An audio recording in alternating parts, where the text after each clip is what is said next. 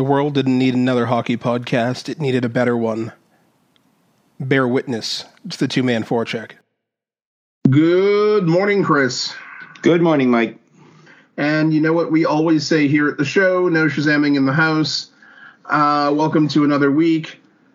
We have uh, some interesting stuff going on. Uh, the Q the Q has made an unprecedented uh, change to North American men's hockey. Um, some records being set and may and broken. The Bruins have managed to reacquire uh, their ability to win games, and uh, a bunch more stuff going on, including some fairly disturbing details uh, about the Harvard women's hockey program over the last uh, decade or so. Where do you want to jump in? Uh, I want to. I I think we need to touch on this Binnington thing since it happened earlier in the week. I. I oh, Jordan Binnington being Jordan Binnington. Yeah. I'm sorry, think, but do you think he said "taste the rainbow" as he was whacking away at Ryan Hartman? You're taking all the good lines this morning, Mike. That's my job. Yeah. I think that he, I think what he was saying as he skated along the Minnesota bench after allowing three goals in, I want to say it was like a, a minute and a half, two minutes. It was a mm. very short period of time. I, I, I didn't know anything was going on. I, I happened to be receiving tweets about this and. Yeah, chirping the bench after allowing three goals seems a little counterproductive. So he probably skated around and said something like, you know, taste the rainbow, mother. You know, but uh, I don't know. It, it's we've seen this behavior before from him. I don't understand what they see in him. I mean, yes, he won a Stanley Cup, backstopping them, but his numbers were average. Uh, Doug Armstrong clearly got rid of, and, and I've said it many times, I know, but he's clearly gotten rid of the wrong goaltender. And yet he keeps getting starts and he keeps getting into games. And now he's been suspended two games without pay. Two games without pay for, quite frankly, getting upset at something that's very much part of his job stopping stopping this stopping the puck. you allow goals as a goalie. It's gonna happen. Statistically speaking, it's going to happen to 98% or more uh, of the games that you play. And you know, it, do it. Does anyone in the world expect you to like it? No. But if you're letting in eight goals in a game, there's a couple of people that you need to be upset with, perhaps. Your coach, possibly your teammates, certainly yourself. When, but when, whacking away with your goalie stick, the heaviest, thickest stick on the ice, at, at a player who, yeah, they skated through your crease which only happens about 15 times in an average game. Uh, Jordan Binnington somebody. is a loose cannon. Uh, just a bit. I mean, this is a guy, and and when when I just picked any story, I just picked a random story. This one's Yahoo News. Is the first sentence is St. Louis goaltender Jordan Binnington was suspended for two games on Thursday for his latest on ice outburst. If the phrase latest on ice occurs, there's a problem because that means it's happened at least once or twice before. Well, and don't forget that this is the same dude who threw a water bottle at Nazem Kadri while Nazem Kadri was being interviewed on national TV. On national TV two days after Binnington played. You want to make the excuse for uh, for Binnington that he's caught up in the heat of the moment. He's just really passionate about uh, okay about hockey. Being, okay, that's fine. There's you being passionate, it. and then there's being stupid. You could make the argument, but what about what about the what about the Kadri incident? There were peop, there was someone arguing with me on Twitter that that injury was 100% Kadri's fault. Not I, look, I tweeted the video link this week. Kadri is skating straight forward towards admittedly the center of the net, but Yes. Binnington is well off to one side at that point before uh, Binnington's own teammate skates into Kadri and takes both of them uh, into the crease with the uh, Blues player going into Binnington first. This is this is a pattern of behavior. I am a I am an expert both in study and in life experience of having a temper. Was he was was he not aware that the goaltender at the other end is Marc Andre Fleury, who's not actually shy about defending his teammates? I mean, I don't see him skating down to the other end of the ice to start fights, but he's he, this this guy is clearly a teammate you want on your team. So Binnington joins. Uh, Binnington entered the goal celebration. So Ryan Hartman scored a goal, Yep. and there was quote unquote light incidental contact with the goal. Light goalie, incidental, uh huh. and that's the, the league called it light incidental contact. So after this, Binnington enters the goal celebration with the Minnesota Wild. Uh, you're wearing the wrong color there, Jordan. Yeah. Uh, and then struck Hartman's face with his blocker. And we don't see a problem with it. And it, it, I mean, he doesn't see a problem with it. That's the point where goaltenders are supposed to be taking the time to reset. Yeah, Because usually you see them they skate off to the corner or they or they go for a quick skate around, you know, the, or they take their mask off, have a drink, put their mask back on, shake themselves back into position, tap both, uh, tap the uh, tap the post with their stick, and then hit, hit back into their stance. Yeah, no, he decides he wants to celebrate or pretend to celebrate and then hit Ryan Hartman in the face with the blocker, which, by the way, is not exactly a soft piece of equipment. Hmm. Well, they they said that he threw the blocker or threw a couple of blockers. I, I don't. it- No, It's he, he struck during. He, Binnington entered the goal celebration and struck Hartman's face with his blocker. Mm, That says to me he hit him. He didn't throw it at him. He hit him with it. But whatever. Uh, uh, so he suspended two games for roughing and unsportsmanlike conduct because he received the match penalty and whatnot. It's going to cost him slightly less than sixty-five thousand dollars to miss two games. quite honestly, That's better than the five thousand dollar maximum fine he would have gotten for being a Dingleberry. dummy.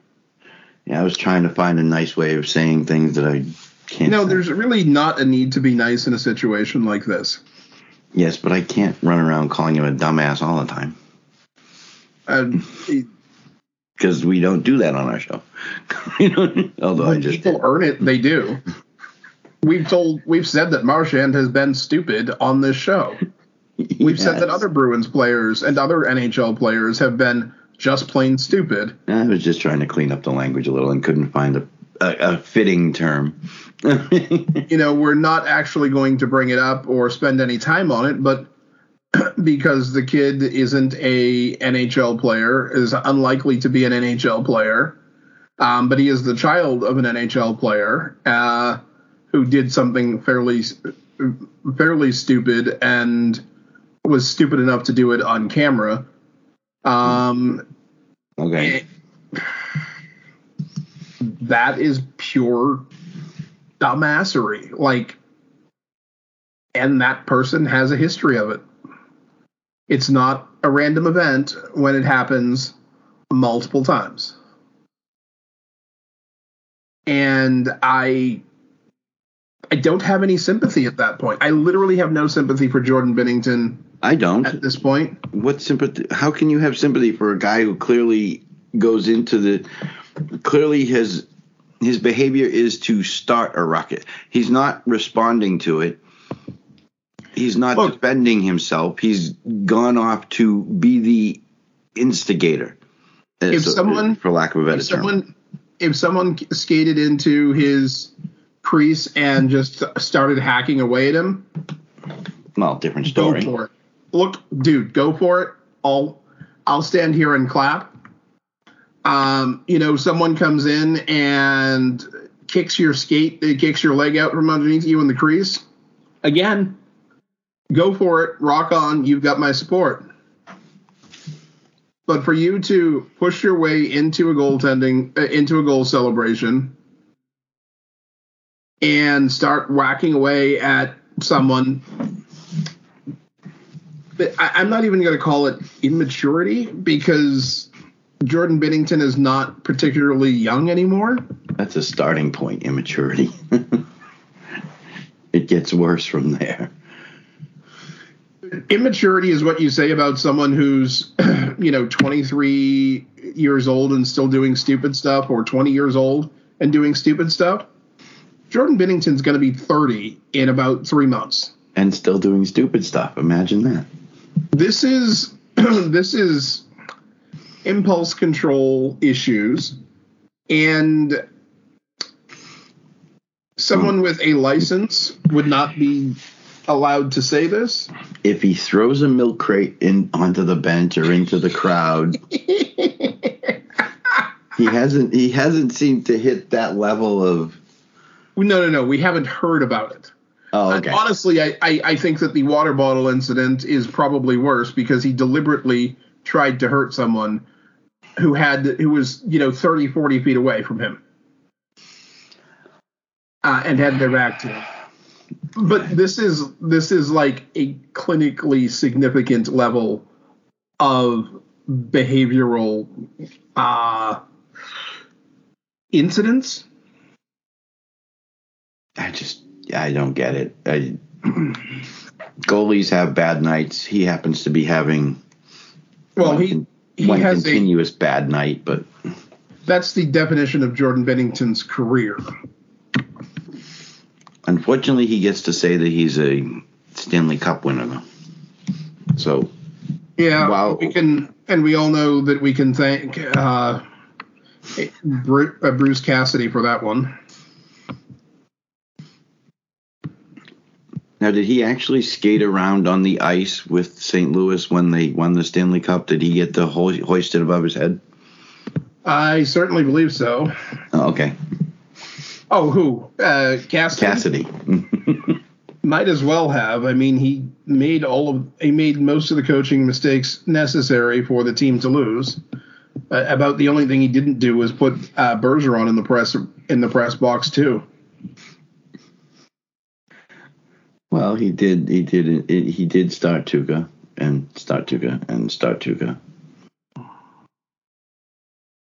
And Jaro Halak was just sitting there going, you know, I'm sitting here. I mean, Hey. just I'm, I'm Just sitting here. I'm sitting here. Coach, Joe, end of the bench. I'm here. And two years in a row, Jordan Binnington. Uh, we talk about really bad starts, quality start percentage. hmm Um, the quality start percentage for the league, uh, league average fifty three percent, bad fi- uh, fifty percent, good sixty percent or greater. Two years in a row, he's been at 432 last year and 442 this year. So, well below bad. His career is at 514.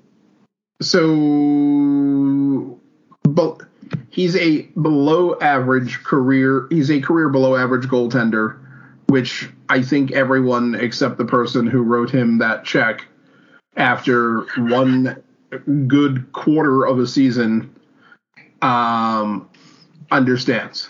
hey, somebody thought it was a good idea to give him $6 million a year. I don't know who that was. Probably the guy who's going to get fired. like if I genuinely speaking, whether whatever else I think of the player, the coach, the organization. If I'm Jordan, if I'm in Jordan Binnington's camp, whether you, that's his agent, his his parents, siblings, significant other, whatever, I encourage him to take the summer and do some anger management. Yeah, self improvement, whatever you want to call it. Uh, anger management, whether outpatient, inpatient, whatever. It's it's the point where it's it's definitely hurting his career. I don't believe Alan Walsh is his representative because if he were, we know that by now. I think Alan Walsh, a yeah, would have let us know, and probably B would have grabbed Binnington by the scruff and uh, trotted him off to uh, the player assistance program. Yeah. Whether he wanted it or not. um, stop me if you've heard this before. Uh oh. But Patrice Bergeron and Brad Marchand have broken another team record. Uh, well, yeah, they. I'm pretty sure they've broken a team record or two. Uh, in this case, uh, in the Wild game, they finally, well, finally, uh, they broke the record in with their assists on Jake DeBrusk's goal. Uh, that was the 407th time that Bergeron and Marchand have factored on the same goal, that's scoring or assisting, breaking the previous Bruins record of 406 set by teammates uh, Phil Esposito and Ken Hodge. I, I think we're reasonably familiar with those guys and how well regarded they are across hockey for the last well one of them one of them's in the hall of fame and when whenever the whenever these guys names come up on lists the names surrounding them on those lists are typically have that three letter acronym after their name HOF yeah. Now this article came from NBC Sports. Um, it's by Nick Goss. Um, and you get to the last line of it, and you start hearing, or the last paragraph of this, and you see, we're seeing something that we flat out were not seeing two years ago, three years ago. Both of the both of them are speaking of Marchand and Bergeron. Both of them are Bruins legends and future Hall of Famers. I, four years ago, did you genuinely think the Bruin that Mar- Brad Marchand was going to go into the Hall of Fame? Because I can say unequivocally that I did not. I didn't think so, and I don't want to argue. I, I don't want to disagree with Nick Goss, uh, but part of me wants to only because, as we say about other players, what does the resume have? I mean, yes, Bergeron, six Selke, Stanley Cup. Uh, Marchand has what one, all two All Star appearances and a Stanley Cup. There's no individual. I mean, yes, you have to look at the other members of the team. I get that, but we say that about t- players on other teams, and we can discount whether they. I think because of his association and the fact that it's a, a an original six team and you look at where his name appears on other team uh, lists of, of, of accolades, that yes, I think now you can say that he is potentially a Hall of Famer, but sometimes I wonder if he's going to get the same treatment as Bergeron will. Well, yes. Ber- he's not going to get the same treatment as Bergeron. Bergeron is a sure thing, first ballot Hall of Famer, period. Yes there's not like it, the time is going to come where Ovechkin and Bergeron and Crosby are all retiring in the same year or two span, and everyone's going to get their ballots and say, "Yep," and it's not even going to be a conversation. The people who don't like Russians are still going to vote for uh, Ovi.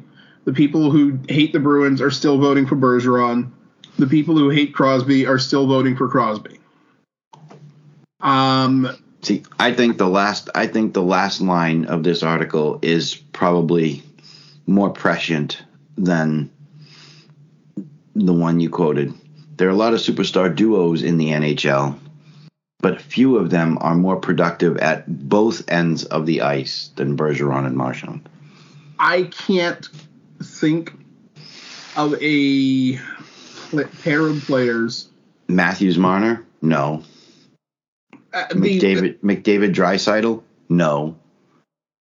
the most the pair that I think is the best comparison, although they were completely different dynamic, uh, was Getzlaf and Perry when they were at their peak and played together frequently.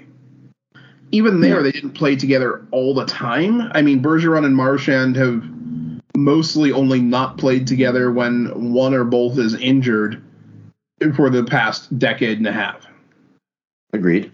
Um, you know, you can talk about. I mean, it- certainly the Sedins were in, in nowhere nowhere near as good defensively. Um, I, I I would be hard pressed to think of a.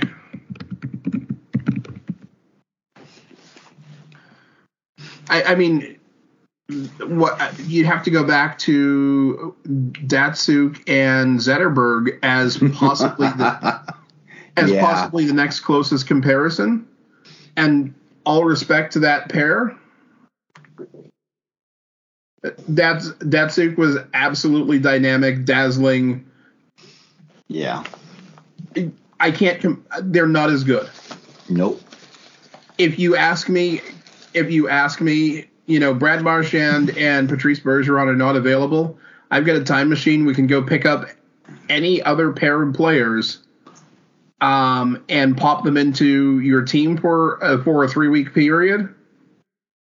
It probably is that pair, but it's not like they're just not the same. And it's not just because they were Red Wings, and it, it- it's a genuine qualitative difference. I think the, the I think one of the things that's going to hurt Brad, and we're I wasn't intending to spend a huge amount of time on this. No, I know. He's it, it's not just the lack of awards. It he's gonna have he's gonna break some general NHL records, not just most suspensions, but he's going to be in the top five, top ten. Like he's two goals away from being in the top ten for all time shorthanded goals, and all he has to do is play out his contract, and he'll hit that. Um, but he's never had a 40 goal season yet. He he's been robbed of games by things, um, and by COVID and shortages and uh, out and shortened seasons and stuff like that. Um, as much as I love watching Brad Marchand play, I, I gotta say that I'm slightly disappointed as a fan not to not to be able to point to at least one or two 40 goal seasons or 50 goal season on his on his resume. Mm-hmm. Um, do I think that with the accumulation of Boston Bruins records and climbing into that top 10 in league all-time records that you could you'll be able to make a great case for him to be in the Hall of Fame? Yeah, I do. Um, but is I'm not saying he doesn't belong. ballot? I just, I'm not saying he doesn't belong. I just think that it's, I think the road is trickier for him. It is, and it, it's they uh, really are- going to. It's really going to depend on. Do they weigh in the fact that he's had multiple suspensions? Do I mean, does that come into play when you're voting somebody into the hall? Stuff like It that. it shouldn't, given all of the, given all of the stuff that we knew about guys like Bob Probert and other hockey players of the eight, 70s, 80s, and 90s. I mean, you're talking legit. I don't think I don't think without, Proby's in the without hall. of Fame. attaching the word to the words to any player in the Hall of Fame, but you're talking about legitimate criminal behavior versus doing really aggravating BS on the ice. I don't think, I don't think Pro, I don't think Proby's in the Hall of Fame though. I don't think he is either, but like just in general, what we knew about some players of that era who were really well regarded. Oh, they knew how to fight. They knew how to throw down. and Bob was not shy about it. Just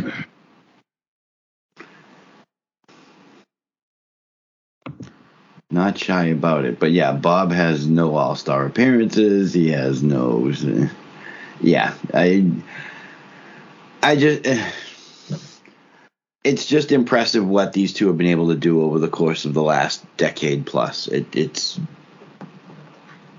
impressive. Uh, and I don't even know if that's a strong enough word.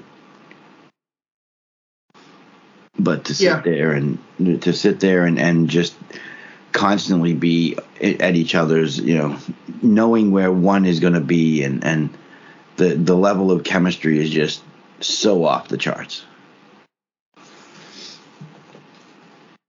So, congratulations on yet another record broken for these two. and I can't even think of how much higher that number is going to go if Bergeron uh, plays another year or two. Because No- they're no- on the ice together a lot. Nobody wants to see him retire. I mean, at some point he's going to, but nobody wants to see it. Nobody wants. Except I- maybe, except maybe his wife and children. Absolutely. Uh, I mean, you look at some of the well, that's a that's a topic for another day. there you go. Where are we going next? What's up with John Carlson? John Carlson is due back from injury real soon. Mhm. Uh, they they're expect they're projecting him to be back uh, probably sometime this week. okay. Uh, Carlson, as of today, 33 years old, making eight million a year, um, and he's got three full years with a no trade modified no trade list on his uh, on his contract. Yes, Is Washington currently in a playoff position? that's that's part of the question. It's a big part of the question. Um, I'm sorry, I didn't mean to jump ahead. It was they are the not. first- They are two. They are two spots and five points out of the second wild card. Mm-hmm. Um, is it? My question is, of course, is it better for John Carlson's health long term to shut down for the season? Yes. I really didn't have to think about that one. Um, Five, I mean, it, five points is not exactly a huge margin. Can it be overcome? Can they slip into one of the two wild cards? Yes. Is to bringing any the question? The question I have is: Is bringing John Carlson back going to be enough of a factor to eclipse those five points? Well, it is five points. The two uh, the two teams directly ahead of them, Florida and Pittsburgh, both have a game in hand. Although it's worth noting that the Islanders have played one more game than Washington, Mm-hmm. um, and that Yeah. Buffalo, who's only one point behind Washington, has two games in hand on on the on the Capitals. I I still do, I still see it finishing just about like it is with New York and Pittsburgh in the last two spots, but with only one point between Pittsburgh and Florida, um, and both of I- them having terrible road records. I would rather see a I would rather see a fully recovered, fully healthy John Carlson come back next year. Yes, uh, I I see. I think that's the best move. Do I think it's going to happen? No. Oh no, Washington wants Washington's going to want him back, uh, and I can't argue with that side of the I can't argue with that side of it either. I mean, John Carlson is clearly their best defenseman, At this point, John Carlson is their only defenseman. he's the second best player on the team.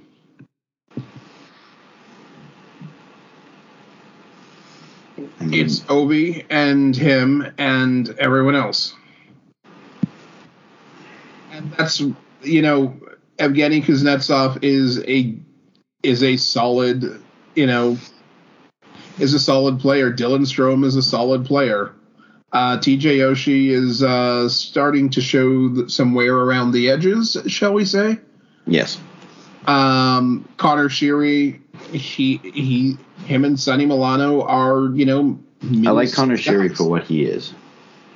Yeah, they're middle six guys. Yes. If they're if they're showing up uh, and playing hard every night, they're you're getting what you need to out of them. Anthony Mantha, I think that hit 26 points in 61 games is probably not what people hope for out of him. Um, I mean, at 6'5 and 234 for a right wing, you, you kind of expect more almost by accident. And earlier in his career, you used to get it. He had uh, 24 and 25 point 25 goal seasons back in 17 18 and 18 19, but he's sort of dried up since then. I think what concerns me most is when I read this out when I when I read this from Russian Machine Never Breaks. And I'm I'm going through it and I'm looking at and he's detailed some of the things like you know getting struck by lightning, how it felt and how how he's felt. The issue the injuries that he actually suffered when he got hit by that puck. Skull fracture and severed temporal artery uh, take the time, man. I know you want to come back. Hockey players are a, a, a very animal, yeah. fickle, entirely different animal, and they want to play. You got the guys who get out there. They get you know they get cut in the face. They're back out there ten minutes later. Just stitch me up. You know, that's just the way hockey players are. They, they don't want to be off the ice for long, any longer than necessary. I think somebody needs to have a have an honest discussion with him and say, look, it might be better if we shut down this season and make sure that everything this is this is your head.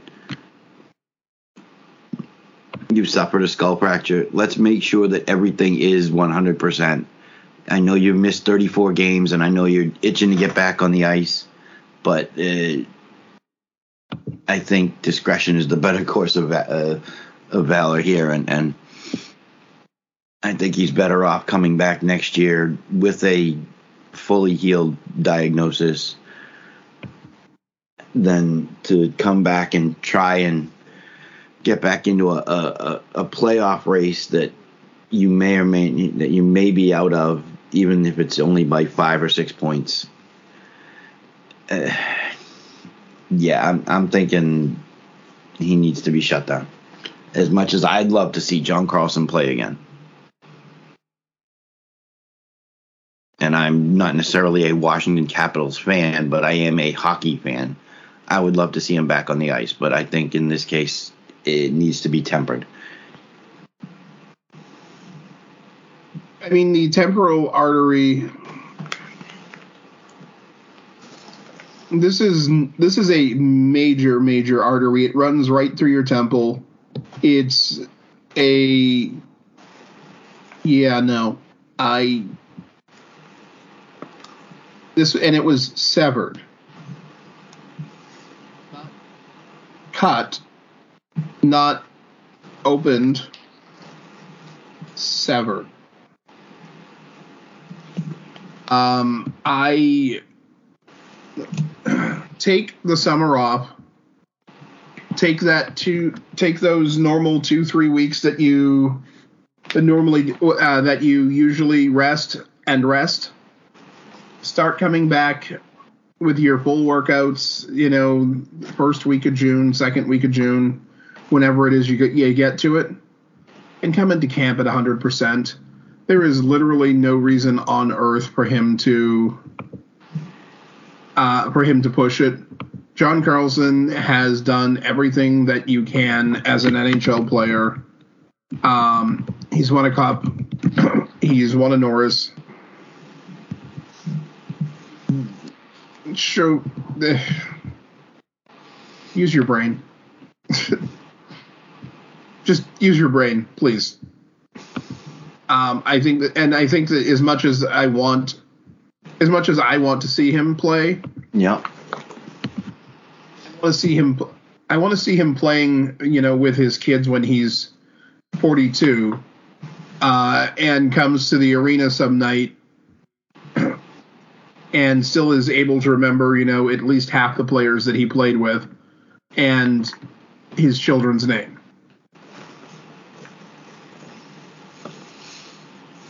He's still a hockey player, and and he's and it says it, and he says it right in the article. He wants to come back. He's ready. He's you know, and that's fine. That's why I think cooler heads need to prevail. I think they need to have a conversation with him, because as the hockey player, he's always going to say, "I want to, I want to be in. Put me in, coach. Let me go." Pick your favorite phrase, you know. But cooler heads need to take hold of the situation. Personal opinion. Absolutely. Uh, I mean, he's he's won uh, World Junior Gold.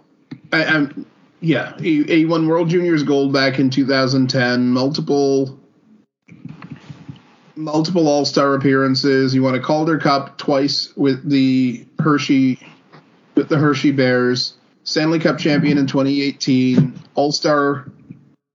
Um, All Star. He actually do I am I missing this? I thought he had won a I thought he had won a Norris. He doesn't. It's not listed here. Uh, I don't believe he's won a Norris Trophy. Ugh, dumb. Okay. Uh, he's yes, he and he and Shea Weber are the two defensemen that I don't understand why they've never won one, but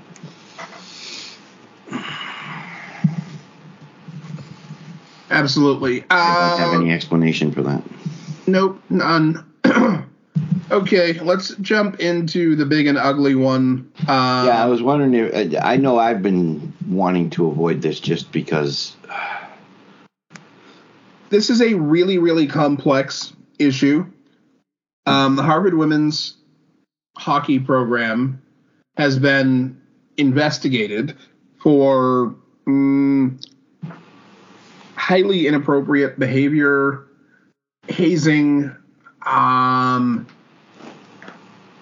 and it's going into it. If you're not familiar with the situation, it's important to remember that well, it's important to remember that humans a make terrible witnesses. B humans lie a lot, uh, including people that we don't normally talk to about lie uh, talk about as liars, starting with parents, because uh, one of the things that the head coach of the uh, women of the uh, hos- of the uh, Harvard women's hockey says is, I know everything that goes on. I've got eyes in the back of my head. Words that pretty much every parent has spoken in North America. I was gonna say I've heard that phrase many times. You Uh, don't you misbehave because I could years. don't you misbehave. I've got eyes in the back of my head. I can see everything that's going on. Yes, and quite frankly, uh, it that really only works until your kids are about twelve and figure out that no, you just know people well enough to know, or where everything in the house is supposed to be well enough, or you look for enough details and to tell you that something happened. But no. Uh, so Chris found the story. I'm going to let him uh, pound away at this because this is there's stuff there. I'm not sure how much of it lies at the feet of the coach, how much of it lies at the feet of past and possibly present players. I, I don't know. I don't even know where to begin with this because it, is it.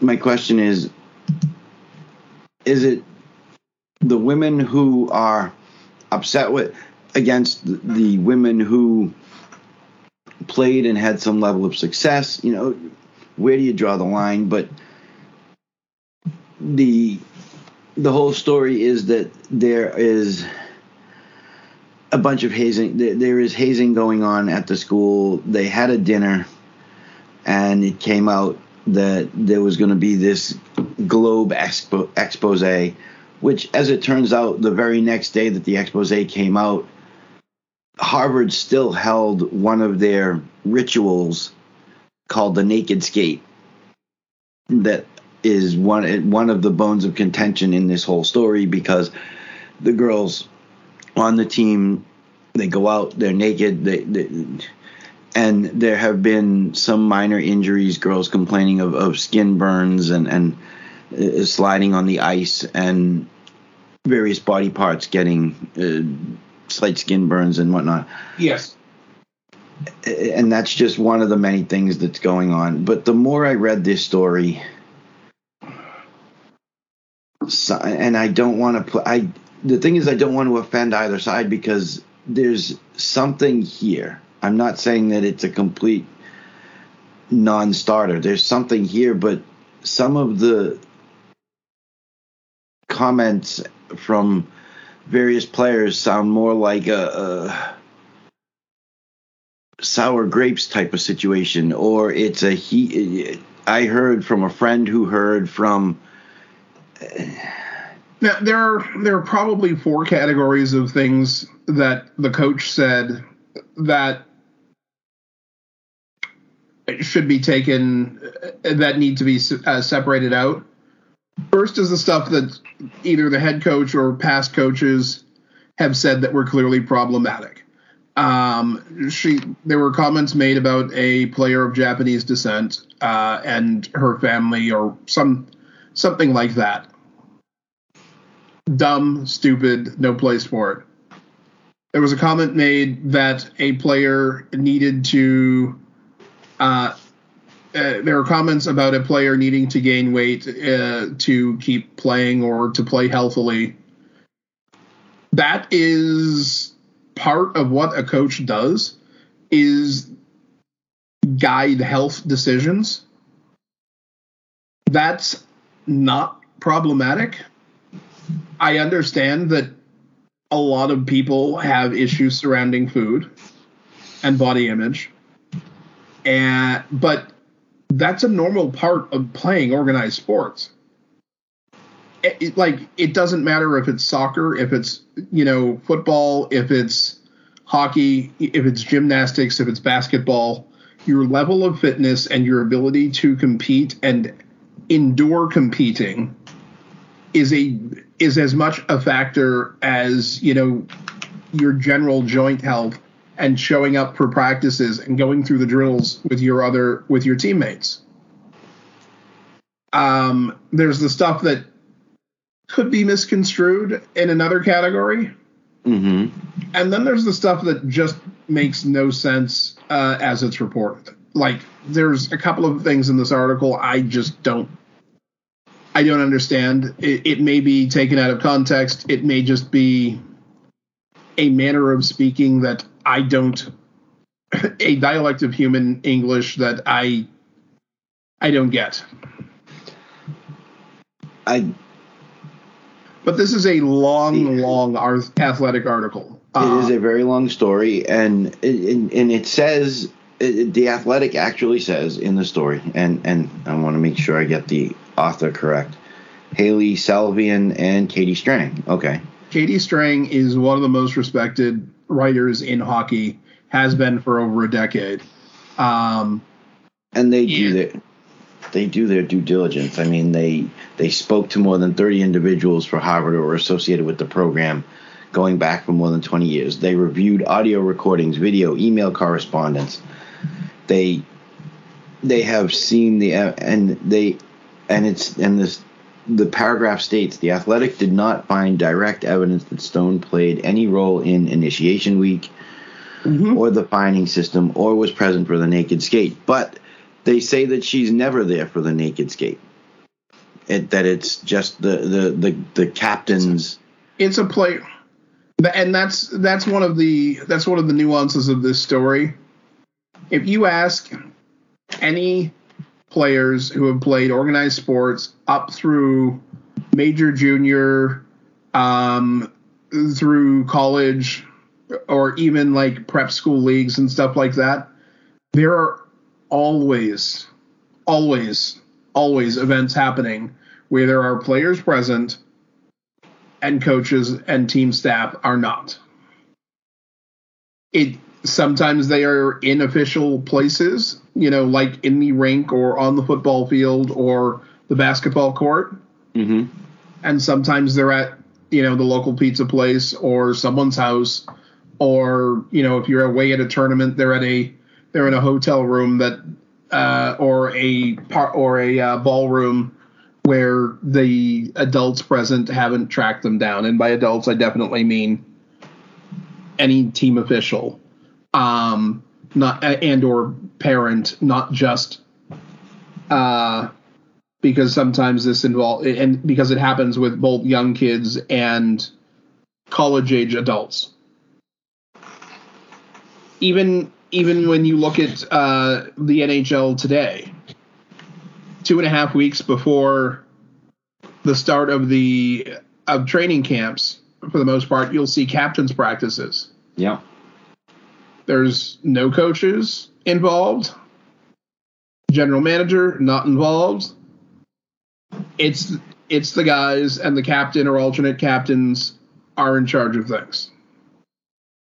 Are they doing things 100% the way that the coaches would do? Of course not. Of course not. It, and let's be honest, there's not a way to, I don't think that there's a way to eliminate initiation week type behavior without damaging team cohesiveness. Even there are certain behaviors that absolutely should probably go away. But i don't think you can i don't think you can eliminate it without without hurting that team feeling because there is a certain something to be said about how much easier it is to make friends with someone or understand the way that they think and behave after their barriers have come down how you've seen them respond under stress.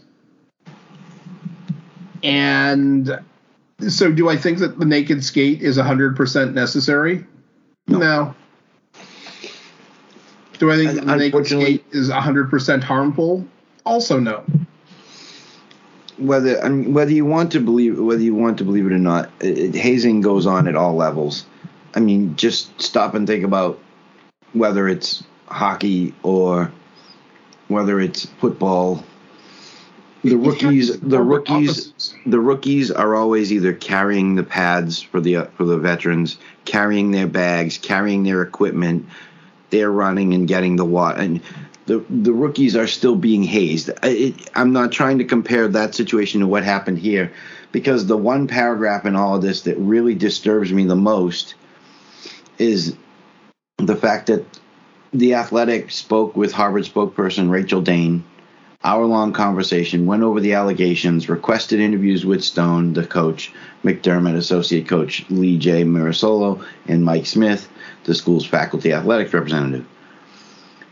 And Stone said she didn't have time to talk to them, didn't wish to speak to the athletic. McDermott, Mirasolo, and Smith all declined to comment. Dane, the representative, wrote back an email addressing one allegation in this whole story, but otherwise declined to comment. I think that's my biggest issue is when you're circling the wagons as they appear to be. That's only going to bring more attention to. If there's really nothing to see here, somebody from the school needs to be speaking. Okay. Are you if someone tells you, if someone from the school actually told you there's nothing to see here, none of this stuff happened, or none of the things that the coaching staff is accused of being complicit with actually happened, what percentage of people, particularly people in the media, do you think are going to believe them? I probably 0.0 or 0.02 percent. I understand it's going okay. to be a small number, but is that not better than not commenting at all? Okay. And just letting everybody's imaginations run wild. Okay. Given some of the comments that the coach has made, or that are on the record of the coach having made, or the assistant coaches having made, Then own it. it, given some of those comments, what's the likelihood that you think that they're going to say something, even if it's completely innocuous, that the press is going to take out of context or readers are going to take out of context and twist into something worse? Very high percentage. Uh, that's what the press. That's what the press does. They take a So- sound bite and make a story out of it. So what they're if if this is the tactic and not simply circling the wagons, they're refusing to feed the fire. Like actually that's the first But that's in, the first statement that the coach makes in this article is they're trying to set this program on fire. Uh, here, in- here's the quote. Um, they're trying to light this program on fire, and we're not going to let that happen. yes, I I think mm, lack of commentary as a whole uh, probably probably is the best tactic because even the issue is you're only getting information from one side at this point. but you've already ta- if you're if you're bothering to go into an investigation Mhm. there's two things that are true. One you've already taken aside because you believe the information is actionable or creditable creditable enough to be actionable. And two you're going to you're going to deal with the bias of uh, the created bias of having information first. Uh, you're going to believe that a person is based on what you know about them or what you've heard about them, and these allegations are pretty serious. Um, you're going to believe that there is something going on, whether there is or there isn't, because in a lot of these cases, there's not going to be footage, there's not going to be audio recordings, there's not going to be photographs that would exonerate anyone. It's I'm I'm certainly not calling it a nothing burger or anything like that. But I don't think this is. Not, I don't think this isn't a nothing burger, but I do think that some of it might be.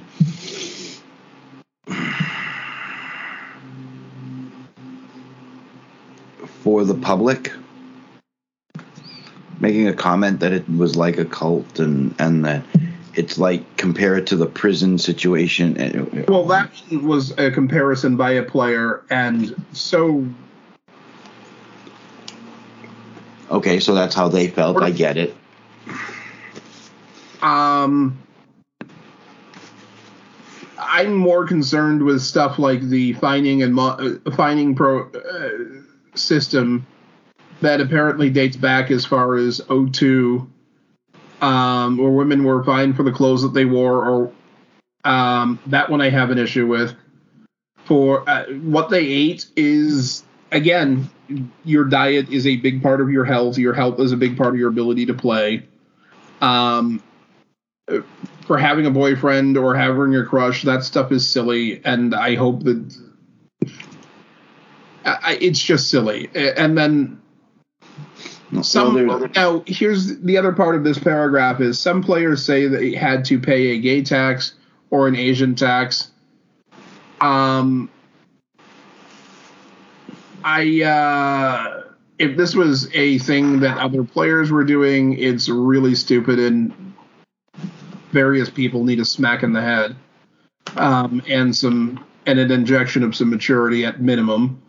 Um, but again, this is not the stuff that Stone is connected to. Um, and like the silly chants that she was leading uh, for people doing dumb stuff, or for people showing up late or infractions. It looks like she was doing it even-handedly. You know, the "I hate player" name chants for penalties by the other team, or girls showing up late for practice. yeah. Yeah. Is it Well, uh, is is how much worse is that than making a player who shows up five minutes late to practice has to skate 15 laps, or or has to, you know, make sure that they collect all the equipment. You know, I, I don't see it as worse. I see it as dumb. Uh, like I don't. I, I I can't. Is someone supposed to like it? No, but you're also not supposed to be late to practice. You want to avoid. I- I mean, Are there other ways of handling situations rather than chanting that person's name because they were late to practice by saying, I hate Jane Smith because she showed up five minutes late to practice? yes, There are probably there are there are probably other things you could have done than do that. But the idea is that you are being admonished for the fact that you were late to practice. Go skate ten laps. Okay. Yes. Uh, when you're playing an organized, I've had to do it. So. organized I've had to sport at a high level. ten. At a high level, you're an adult. These are all adults. Yeah. You have made an adult commitment. You know, as someone who should know better, to and has a significant amount of control over their schedule and their movements, to be in place on time to contribute your efforts at your to the best of your ability. If you're failing at that promise, yes, there are consequences, whether you like them or not. You don't if you want the consequences of an action, the positive ones, you make sure you take that action. When you take a action that has negative consequences, you know, you're going to have to live with that. And quite frankly, a silly chant that lasts for like a minute, if that's the worst thing that happens to you in your in your entire college experience, it's not something I can generate a great deal of sympathy for. The whole team was uh, a player from 2016-17 said the whole team was centered around shame.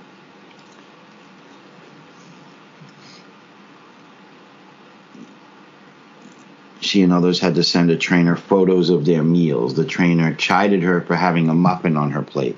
Is that a breakfast cupcake I see? Another player who played a few years earlier was told she needed to gain weight. Again, the trainer telling you need to gain weight had to drink protein shakes to to help bulk up a little bit. Um, the trainer chided her for having a certain muffin on her plate, or whether it was good or bad. For yeah, that's the trainer's job. And by by the time a trainer is saying something to you, you know, as an adult in college about your diet, if you're up anywhere, anywhere in the in North America as 98.99% of women playing uh, college hockey in the US have, you understand that there has been a a pretty big lean into proteins, lean meats, fruits, veggies, and away from carbs for athletes for a pretty long time. In fact, your entire playing career. Not saying that carbs aren't a part of the diet, but No, carbs are important, uh, are a part of a diet. and you should expect, you should know what sort of diet is expected of you. It's your choice to follow it, but again, you make a choice, you take an action, you accept the consequences of that action. Do I do I think that there's stuff here that is highly problematic? Yes. Uh, the comments about the Asian player by the coach, uh, by the head coach, and by the assistant coach. Yep. No, I mean one thing that I think that is kind of I I go back and forth on this one is they also said that uh, one of the, the players from that same year 16 17 said that she put out a survey a Likert scale survey of sorts Yeah. um, players fill out questions about teammates. Uh, does player name work hard? You know, they were scored from one to five. There was also a mandatory comment section, instructed to list their teammates' strengths and weaknesses. Once surveys were completed, they called each player into a meeting and showed them what the teammates wrote about them. She said some teammates were shattered after reading harsh comments from peers. Coaches didn't name who said what, creating more mistrust among teammates. To me, not naming who said what is, Is the only redeeming part of it. I think you that yes, to me that is the only redeeming part of it. You don't name names, you don't create strife. I mean, the whole issue is the whole scale survey. I think is a terrible idea. If you want to just have, hey, what did we as a group do right and wrong, as opposed to listing particular individuals I think it's a team sport. It's a team. If you want to, if you want to sit down and have a season ending, okay, let's look back. What did we do right? Where did we go right? What did we do wrong? What could we improve as a team? That's one thing. Doing it individually is an issue to me, but not naming names is actually, I, I think that's actually a good thing. And they making it sound like that was a terrible part of it was that you couldn't even tell who said what about whom. Yeah, I, I I think that if you're going to take that sort of survey, you need to. If you're going to take that sort of survey and deliver feedback from it, you You have to- generalize. you have to sterilize the data. You have to take, you know, five comments about a player, um, you know, goofing off or cutting corners and drills and saying, and, you know, you say to the coach, instead of nine players said that you were the player most likely to cut corners on on drills, you say, look, not everyone said this, but they you had the highest frequency of players saying that you were the person who cut corners the most. You don't. That said, all of that said, as an adult, which all of these players are, It's still feedback. it's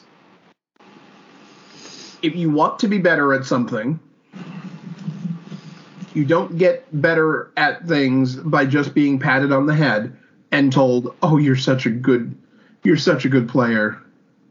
You get better by looking at the areas where you need improvement and improving upon those areas. I don't know if it's a direct correlation, but to me, it's got some. When I'm at work and we go to a team, we go to a meeting, we do it over Teams, and somebody, or, or when I go to, um, when I go to uh, uh, the Compliance Institute, and they have uh, uh, various and sundry training days and whatnot. At the end of each session, the presenters hand out a survey. They want feedback. Good, bad, or indifferent. And then they can take that feedback and do what they can to adjust good well, you know, okay, I spoke too long. I I didn't speak clearly enough. I my my my slide deck was convoluted. You know, what is this not something similar to that? I, I, again, you're not naming names. I don't put my name on these surveys when I do these present when I do these these trainings. I don't put my name on it, but I still give feedback as to what I thought they did right, did wrong, good, bad, indifferent. Give me comments. Absolutely. You It, it's part of the improving process. I may not like the method, the way she goes about doing it, but I understand the concept behind what she's doing with the team. You can't improve if you can't recognize where you need to improve. and you have as as an adult as a professional as simply someone who wants to get better at something you know i do a decent amount of photography. I've asked better photographers than myself what i can do to improve. They've told me. Like some of them have been pretty blunt. Some of them have just sort of well you know maybe you need to adjust the lighting uh, or the uh, the white contrast or whatever on on your shots.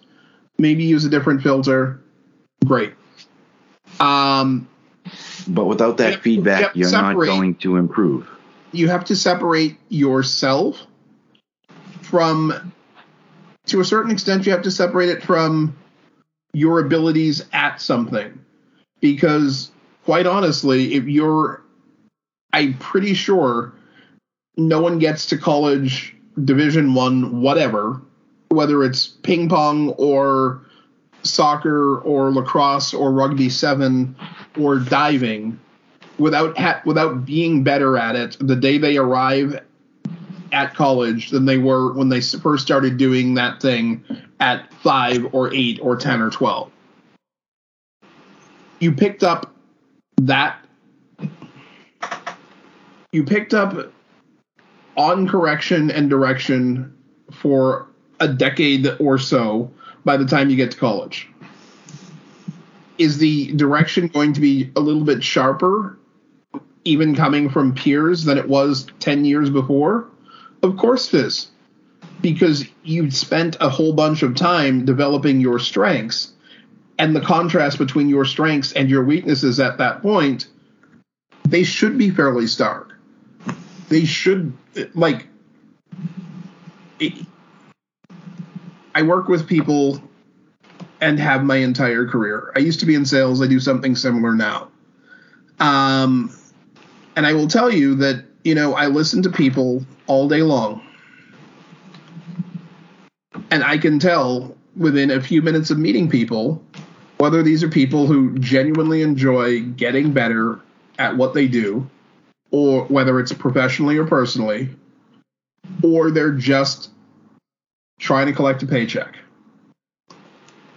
If you're there for the free ride in college uh, as a player, you know, you got an athletic scholarship, not that Harvard does them, but you got an athletic scholarship and you're really just trying to ride that out so that you can get out of college without uh, without a mountain of debt.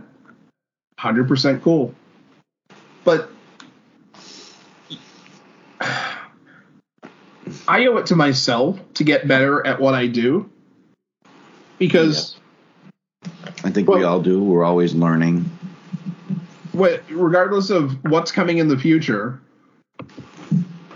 I very firmly believe if you're not going forwards, you're not going back.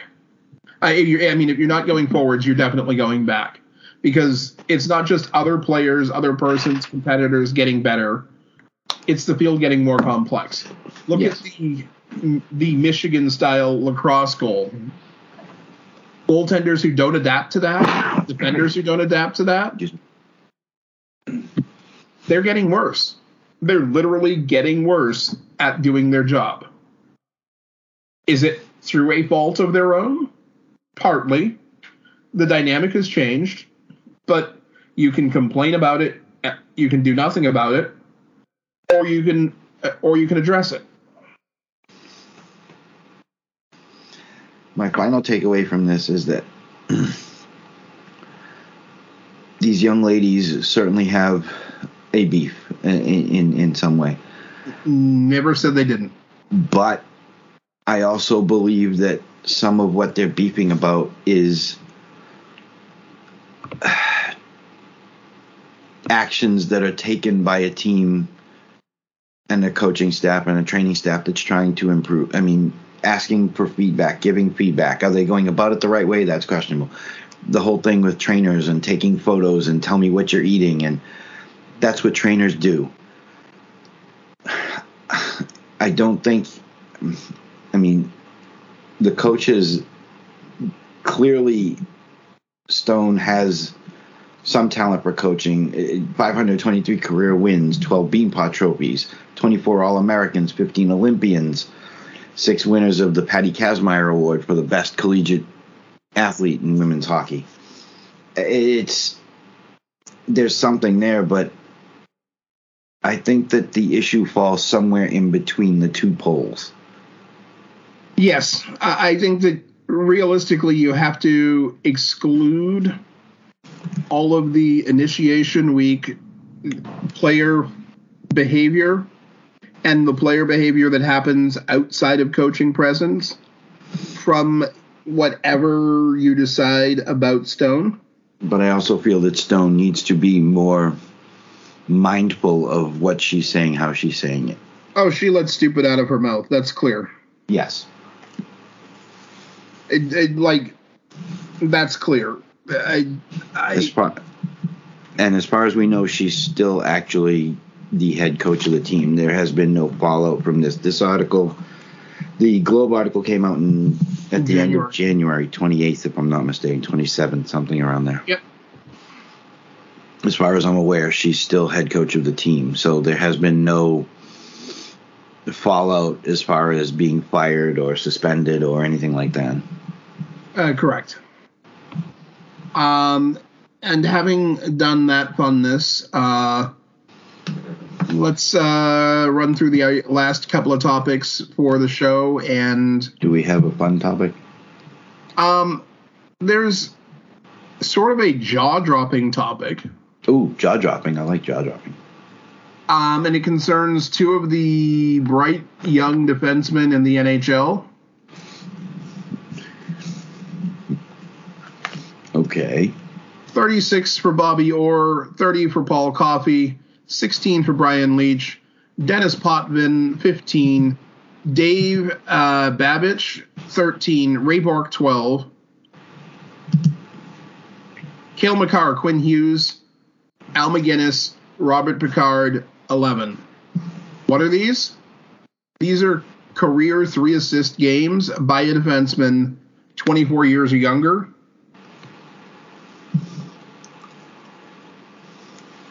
Um, Quinn Hughes' birthday is October 14th. He will actually turn 24 on uh, October 14th of this year. So next season. Next season, yes. Um, Okay. Cale Makar is 24 already and will turn 25 October 30th of this year. His mother couldn't have waited one more day. also next season, but so he's Also a year. next So he's a year older than Quinn Hughes. They're both born in October. Yes. Okay. Um, so you're you're seriously looking at two guys who are having ridiculous early careers, ridiculous. well, we touched I on think- Quinn Hughes last week. Uh, But he's still not get. I don't think he's getting the national attention he plays for That- Vancouver. that Makar is because he's doing all of this on a terrible team. Yes, Cale but he plays. In, but he plays in Canada. Cale Makar left a left the UMass program, had like what five days to go join Colorado. Yeah, his his season ended. Playoffs. His season ended. Stepped into the playoffs. Scored a goal in like his fir- in his first playoff game. And Played ten NHL launching playoff games, Lunch. um, and has been to the playoffs every year since. Quinn Hughes only got into five games his first NHL season, only with three assists. Um, and then uh, and that's after coming out of the Big Ten in eighteen nineteen. In the bubble hockey year, he had 16 points in 17 games. Hasn't been back to the playoffs since, but he's still just under a point per game player. And nobody talks about him. He's in Vancouver. He's in Canada. He's playing for a team that has not been relevant since 2011. I don't disagree. I mean, that's probably a little unfair. They've probably been relevant since, the, you know, they were good a couple of the, for the years uh, for a couple of years after. But to be honest, have they been relevant in the last decade? Seriously? No, they haven't. And I mean, unfortunately literally the him, most exciting, possibly the most exciting thing to happen to that team was was drafting. Hughes. Hughes. I mean, you Elias could say Elias Pettersson, but which the fact that he is just that he is actually at a point per game this season yeah, on a team that's terrible and nobody knows. And nobody a knows eh, or is b talking about it. And i think that there's two things uh, against him on it. One he's playing in a market that's not at peak right now. And two he was born in florida. Did he grow up in florida? Not really. Um, because. But he gained rec- see first of all he gained recognition for the wrong thing he went to he went to the university of michigan and that's one of the things you know you either play in the northeast here in massachusetts or you play in the m states michigan minnesota you know maybe ohio even though it's not m state but ohio sort of kind of you know but he came he he wanted to come out of school but because Vancouver would not guarantee him a position in their top six. He decided to go back to school for another year. It, ultimately, it was the right decision. I think going back to school is something he should have done anyway. But the only thing people remember from that story is the fact that he wasn't guaranteed top six with Vancouver, so he decided to go back to school. right, wrong, or indifferent it's I, negative. I, I don't blame him because, quite frankly, if he's going to sit in the press box for 25 games in the season and then play eight minutes a night or 12 minutes a night, that's not developing him. I don't either, but not every fan is you or I. Not every fan recognizes that playing every night is more important. What the fan reads is what the what the everyday fan reads, or what the fair weather fan reads, I should say, is he refused to play. He would rather go back to school. And that's the biggest thing that he's done. Because unfortunately, the numbers that he's putting up, nobody's seeing them. Unless it's somebody like a you or an I or other podcasters or, or talking heads, other people who are huge fans of hockey, uh, who are looking up numbers and seeing where they stand. I, I, the Fairweather fan doesn't see it, and he plays in a market that is not an original 16, not a, a good team at this point in time. It, it's not a huge ho- it's not a huge news market. Yes, it's in Canada, so it's a hockey market, but that's about it. it even if you moved him slightly down south and put him in L.A. Well, it's not slightly you put him in L.A. with him and uh, Doughty. And wow. he gets he he suddenly becomes more recognizable everywhere.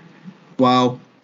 Um, even I mean, if you flipped him and pick your favorite defenseman in St. Louis, he becomes a lot more noticeable. That's my point. It's it's his location, unfortunately. It's because yeah, him and Cale Makar you know, a year apart. Similar stats. Cale Makar's got more playoff more playoff time, but then again, he had more playoff time than a bunch of people. You know, happened to jump in right at the end He's of the probably season. Probably got more playoff time than anyone else who uh, who started their career at the same time. Because he popped right into it. But um, yeah, he play, I mean, he played in Massachusetts but he didn't. He went straight to Colorado, jumped into the play, and that's the other thing. I don't think. I think the fact that Vancouver, with Quinn Hughes, has not been a playoff team. Playoffs get national notoriety. But uh, that's the thing. The Avs were a playoff team without Quinn Hughes. The I'm sorry, without Cale Makar. Yes, you can make so the argument they don't win the cup without Cale Makar, and I but popping him onto a playoff team it's immediately got him immediately attention. got him recognition. Um, how many more three assist games do you expect these guys to have before they're? I mean, Quinn Hughes could have five or six more. I mean, he could be third on this list by the time it's all said and done. Uh, and that's is this a list that's going to decide whether someone makes the Hall of Fame or not? No. Most people are not going to, to. I'm here to tell you that. Hmm. Yeah, just about every name on that list except Cale Makar and Quinn Hughes are in the Hall of Fame. I would have to double check on like Robert Picard and Dave Babych, but the, yes. the rest of the, well, okay, fine. The rest of them are in the Hall of Fame. yeah, the the rest I don't need to I don't need to double check on. And if you're on a list where everybody around you is Hall of Fame material, Yes. It's a good bet that you're heading that in the right direction. Absolutely. Um, other story. Uh, so, for those who can't get enough NHL or don't want to pay for cable um, so that they can get their local NHL team, most of junior hockey uh, of whatever variety has a streaming program. Um, the U.S. Uh, PHL, their playoffs begin on the 23rd and the 24th of this of this month. Um, there's a preview series, uh, actually the 23rd and the 24th. Um, and you can find these these games almost everywhere. Um, they uh, let's see the Islander. There's the let's see Islanders HC. Um, a lot of these are college bound uh, players. Um, for the uh, let's see, I'm sorry, the Islanders Hockey Club. There's uh, they're seed two in New England.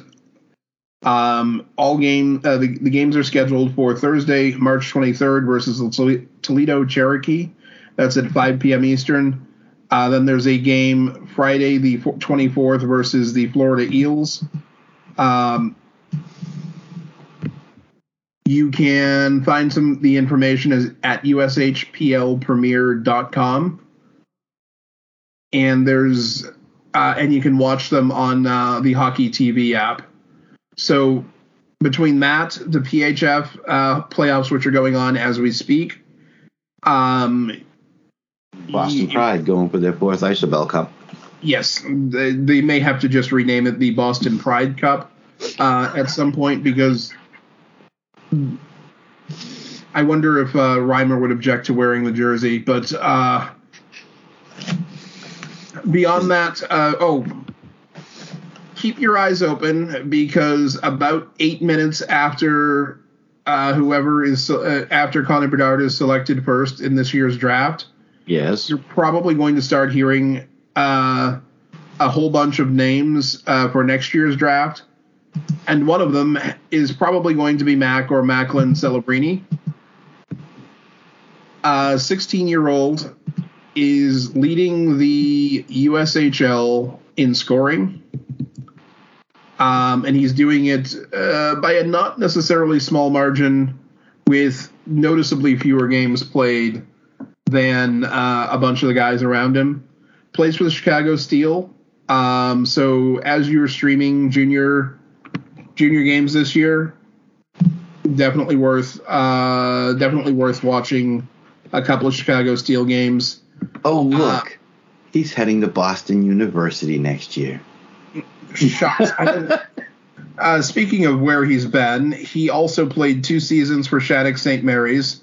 Um, I'm reasonably certain one or two reasonable hockey players have come out of there. Mm, I can't remember maybe. who they are. But it, in no, the 21 22 season, uh, he played 52 games, had 67 assists, 50 goals for 117 points, and that was a step back from his previous season with 50, uh, 50 games, 51 goals, 90 assists for a total of 141 uh, points. Mm-hmm. He's in a in 43 games for the uh, Chicago Steel this year, 72 points with 41, 31, um, and a plus 21. It, He's just not that a hunch. Just he's a hunch. That, he's not that good. Just a hunch. I think he's going in the first round. Uh, and the last thing on the board for the day,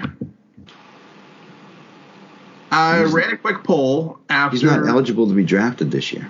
Yes, it's next year, the 2024 draft. Yeah, but I, but you said eight minutes after Bedard is drafted. Yes, Bedard is eligible said, this year. I said, if you were paying attention, that if eight minutes after Bedard is drafted, you're going to start hearing a bunch of names for next year's draft. Ah. just running some clarification. Pay attention. I do. Uh huh. So, poll.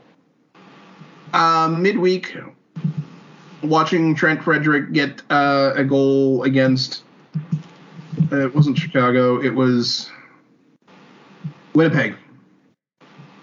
Um, I asked the question: Can Trent Frederic, or uh, actually, the question is listed. It's time to start asking the question: Can Trent Frederic get to 20 goals in a season? I'm surprised by the by the voting, but when you look at his career, despite the fact that he was a first round draft pick, and I was somewhat disappointed with the pick because let's face it, the most goals he has in a season prior to this year was 17, which is a decent number in his second year at Wisconsin. Uh, but even that Wisconsin number uh, is was after his draft year. Yeah. He had seven goals in two full seasons in the U.S. national development team. That's it, seven goals. His previous career high for goals in the NHL uh, coming into this year was last year when he had eight. When I put the poll up, he had hit 15. Um, the poll numbers pretty stark with 83 votes.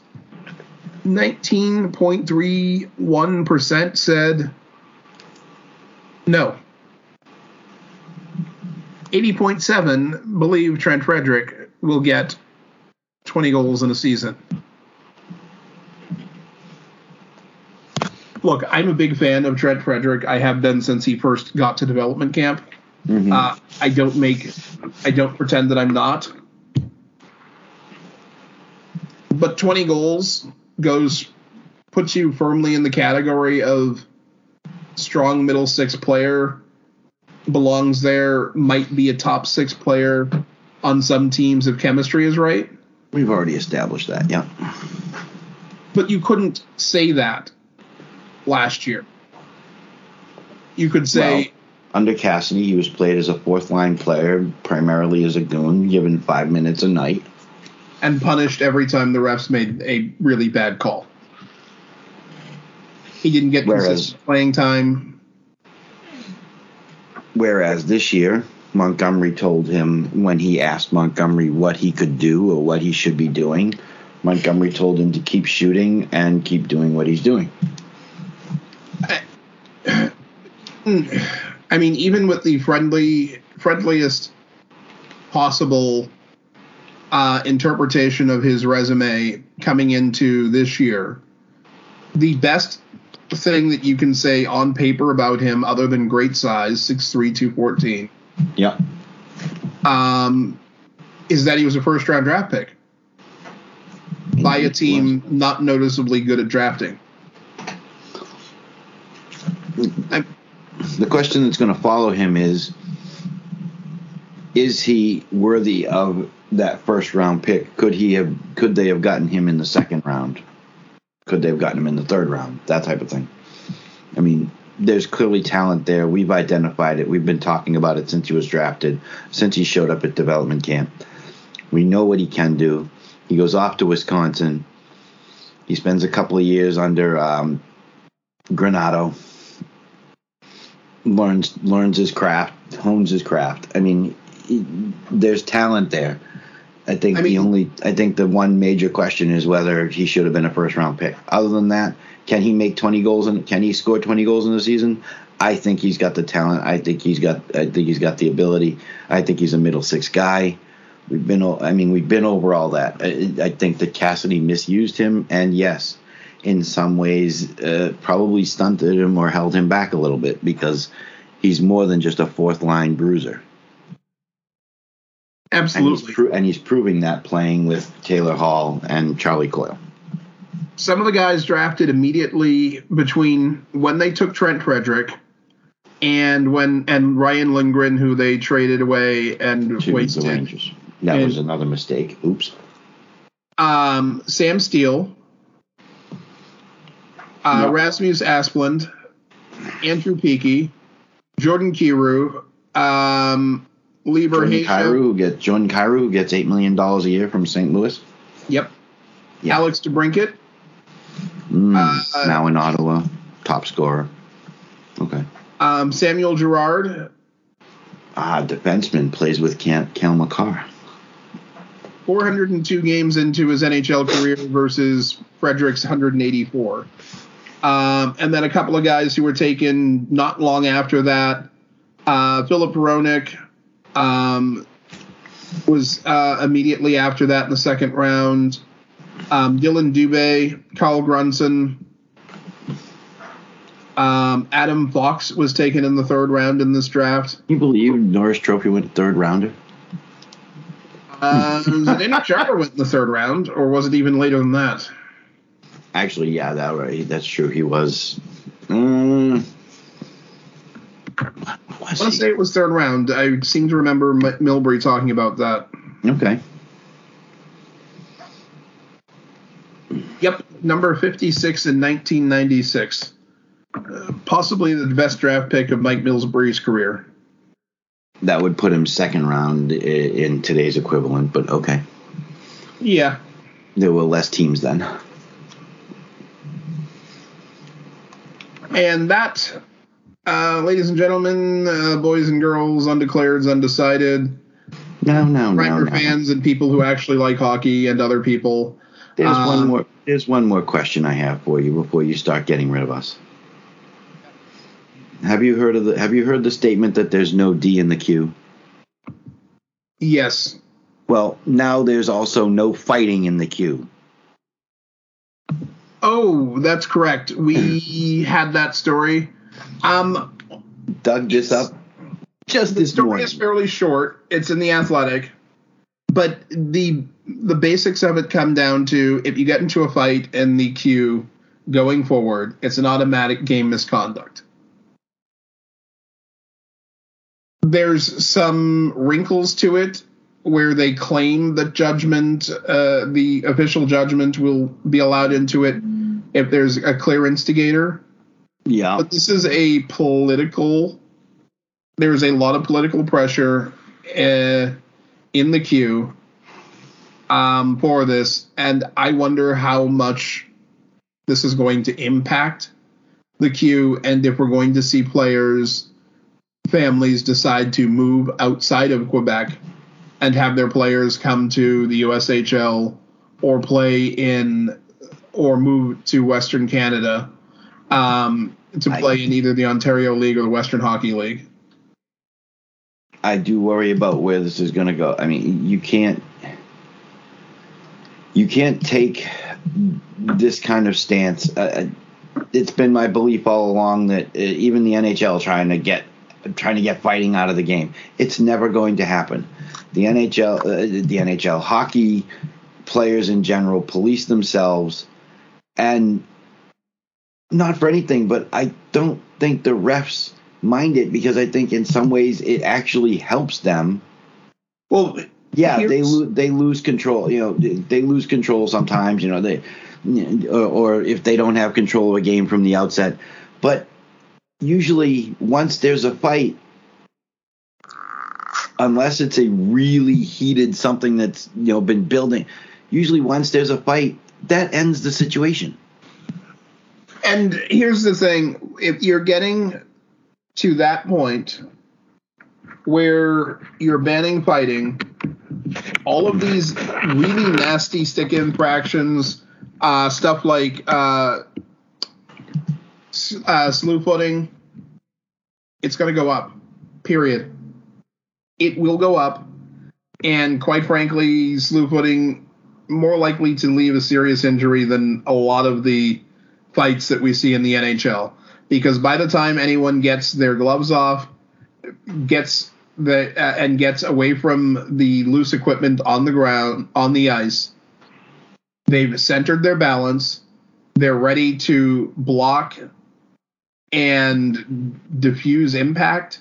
Someone walks up behind you, skates up behind you, slew puts you. You have zero reaction time. Even with a helmet on, you're probably hitting your head way harder than someone attempting to balance on skates is going to be able to punch you in the face.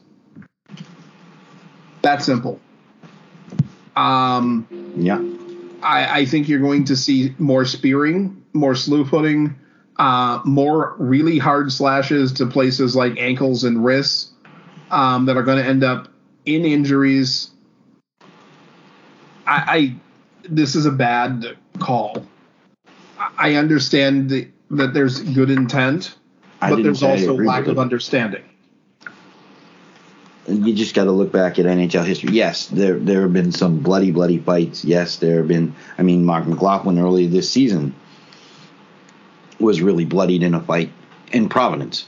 It, Yep. it happens, but the NHL uh, and hockey in general, uh, the Q, whatever, and hockey polices itself You know, as well as the, if not better than the officials do for them. You're never going to get fighting out of the game. Banning it is just going to create other. It, open a door, close a window, close a door, open a window, whatever the phrase is. It- you're creating. You're, you're creating another. You're opening another can of worms by closing this one. Sorry. You- yeah, uh, we know what road is paved with good intentions, and uh, this is another brick in that road. yeah. Thank you for listening. Share the show, love the show. I'll put up another poll or two midweek. Um, have a great week, and we will be back. Playoffs are less than a month away. I can't wait. I literally can't wait. Um, the draft lottery will be May eighth, uh, I believe, and we will uh, we'll talk to you multiple times between now and then. In the near future, we're going to start talking about uh, some of the um, arbitration eligible RFAs going into this uh, off season because I think there's some interesting cases based on the way players have been uh, performing this season, and I want to talk about it before uh, before the season wraps. Have a great day. We'll be back.